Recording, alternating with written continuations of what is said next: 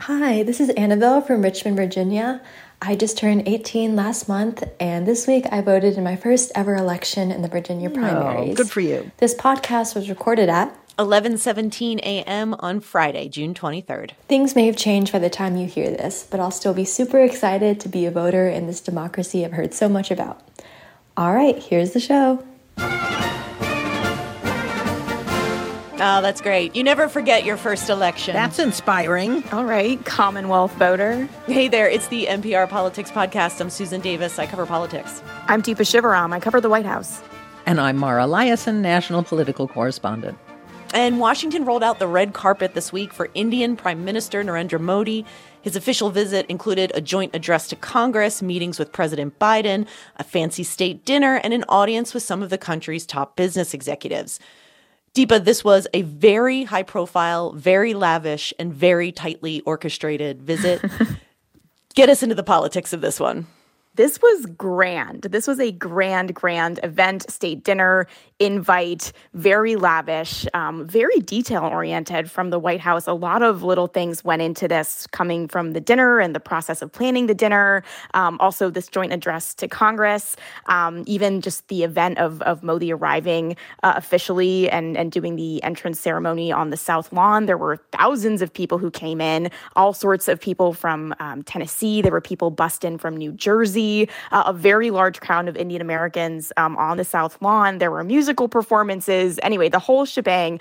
And this is because the US, the White House, President Biden is trying to strengthen his relationship with India, essentially to counter China. And you heard the White House this week say over and over and over again this visit is not about China. But in reality, it was about China. the US is trying to basically secure its position and its allyship with India uh, to try to counter China's influence in the Indo Pacific region. And part of that was rolling out this red carpet and showing that the allyship and then the friendship essentially between the US and India is stronger than ever.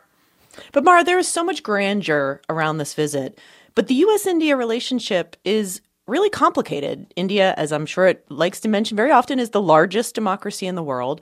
But Modi has a really complicated record on issues like free speech, on press access, on human rights, religious freedom. And that really wasn't the focus of this visit.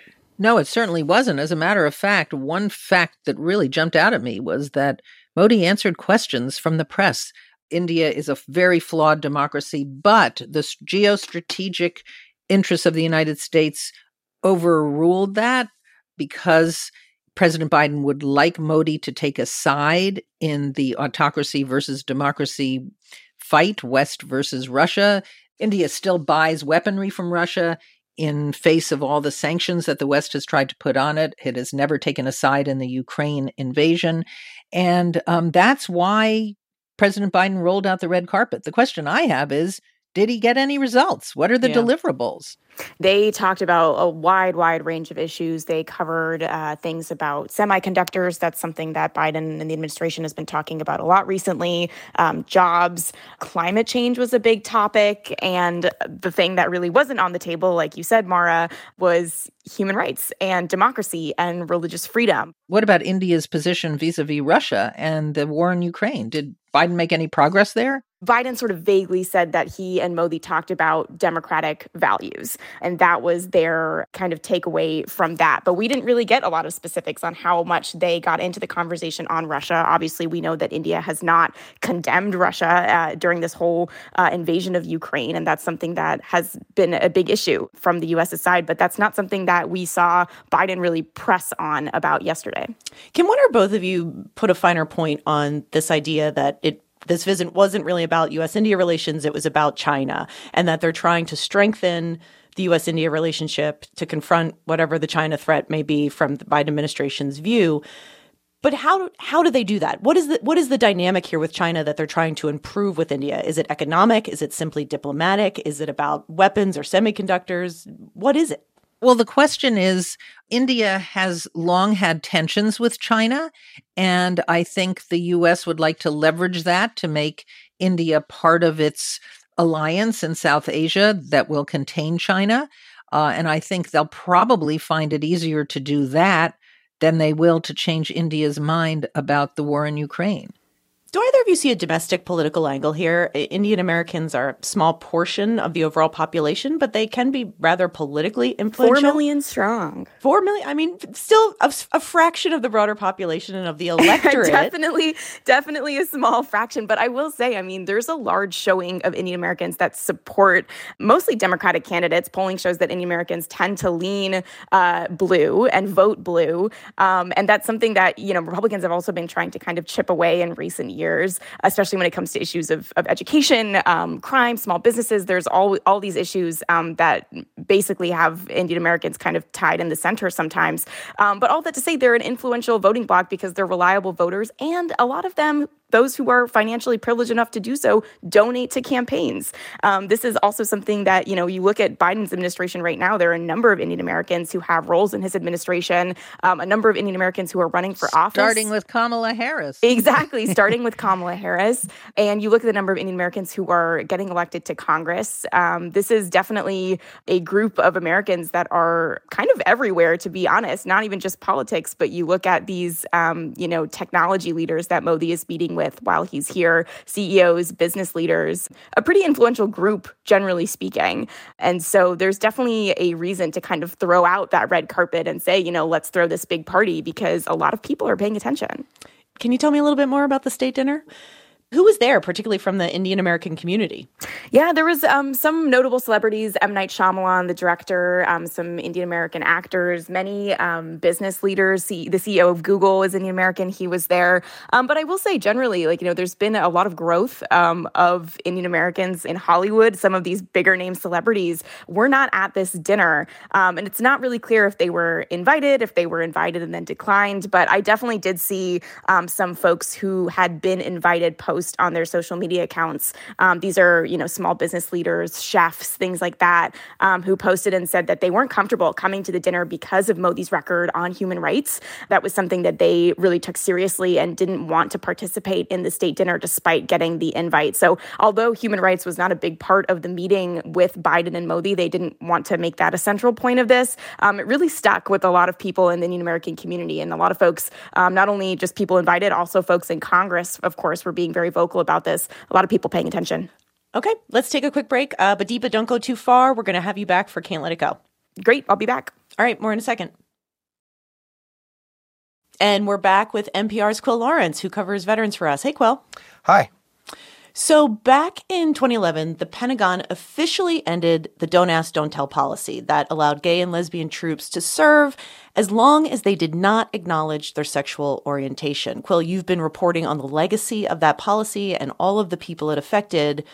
But let's start with this. What drew you to this story and to re examine this policy? Yeah, I mean, I have to admit, much to my shame, that when I, I, was reporting on this during the years of Don't Ask, Don't Tell, and then I certainly reported on the end of the policy, which was pretty well considered a, a complete success. Integrating gay and lesbian troops turned out to be just no big deal for the military. And then I kind of took my eye off that ball. But this spring, we got a, a letter just from a listener, an email sent in saying, I still don't have my benefits people who got put out during Don't Ask, Don't Tell still don't have their VA benefits. And mm. when I started looking into it, it was kind of the tip of a giant iceberg that when that policy was repealed, there wasn't a lot of repair done. This policy, as you noted, I, I was really struck by your reporting at how many lives it upended. Can you talk about the numbers of people affected and, and what was it like for those people when they got caught? Yeah, so it's it's hard to say an exact number. Most advocates estimate that since the end of World War II, 114,000 troops were put out of the military for their for their sexuality. And it's hard because not all the discharge papers say for homosexual conduct. They would sometimes, if they wanted to put someone out, they would sort of try and make a a really good case of it and add other infractions, real or imagined, on there. Mm. Or sometimes they were put out for indecent behavior, something like that. So it's hard to sort of go back and forensically figure out exactly how many, but that's the number they use. And the consequences were honestly kind of a scarlet letter when you have an other than honorable discharge. It means you don't get VA benefits, and it's also hard to get a civilian job if you've got what they call bad paper, because on a lot of job applications, I mean, we civilians don't really notice this, but a lot of job applications say, Have you ever served in the military? And if you say yes, it says, What, what was the character of your discharge?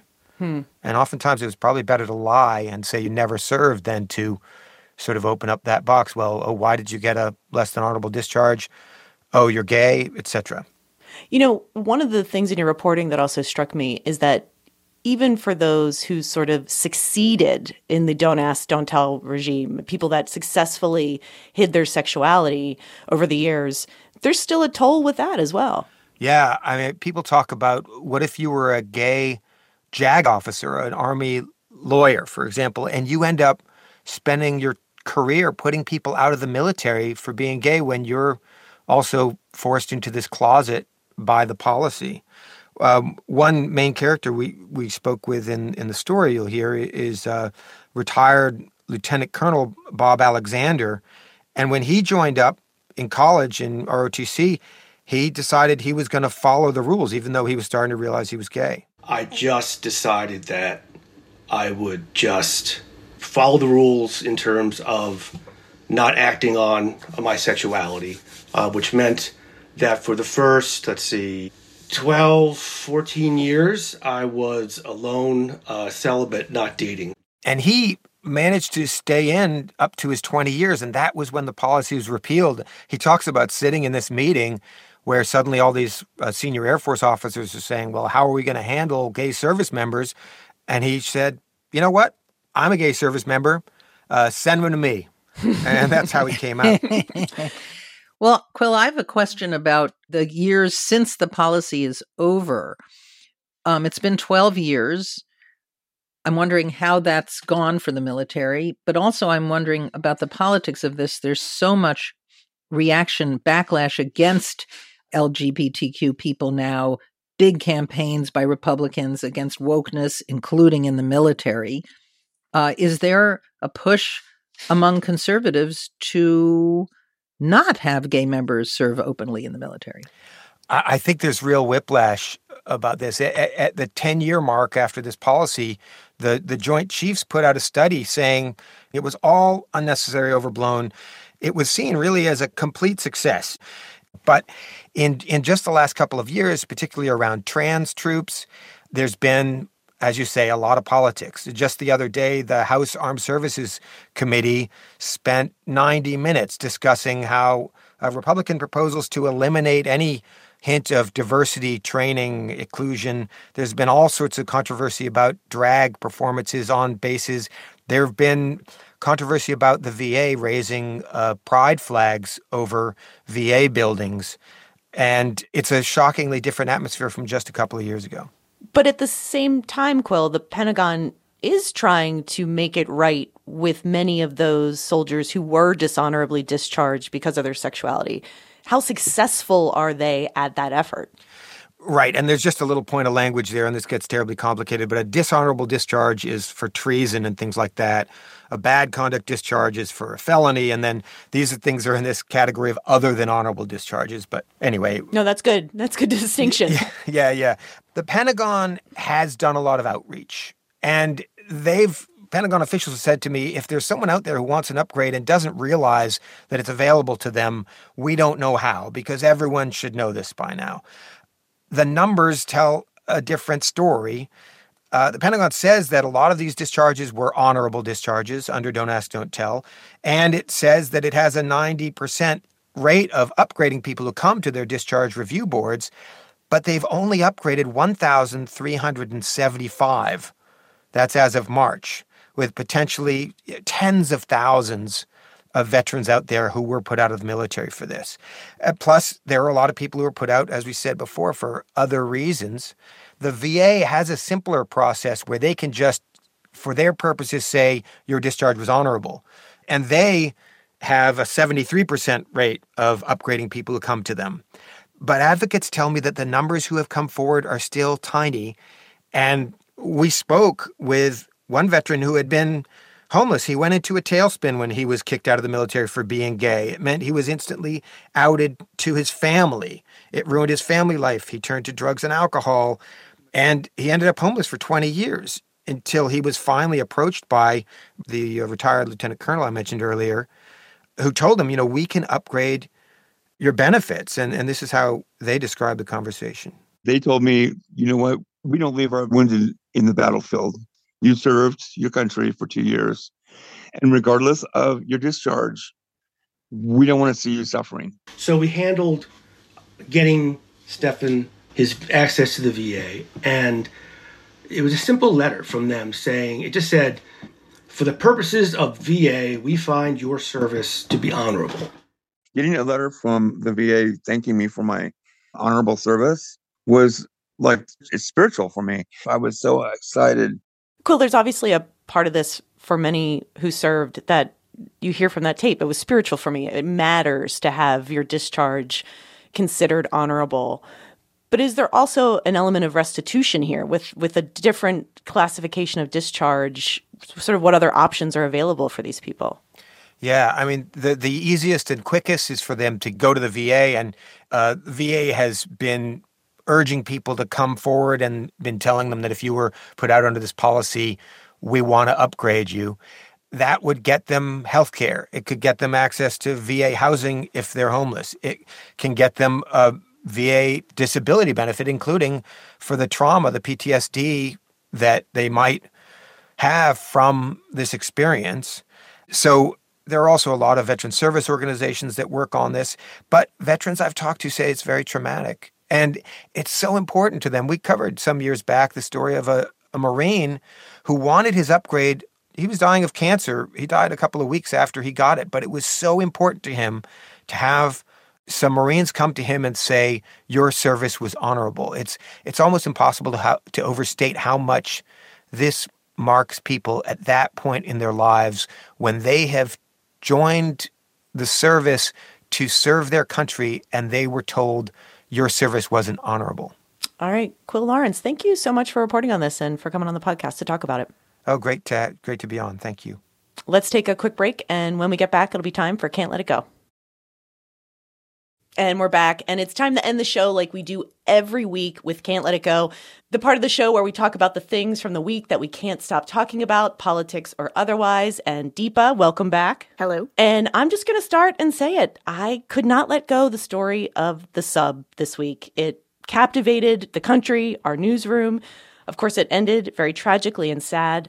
But man, I, I think every detail of that story was just so interesting and tragic and grand.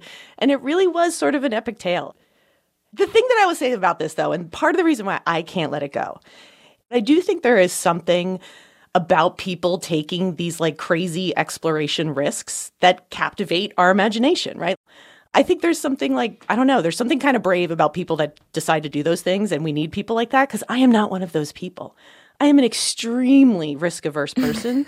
so I'm always amazed that people would even get in something like that to begin with, let alone take the risk. So I'm definitely not able to let go the part about the video game controller. That will live in my mind rent free for the rest of my life. Although apparently, as I read many of the details of this this week, it's not an uncommon thing for submarines to use those video game controllers. Like that's one of the least weird parts of that story. It's just wild.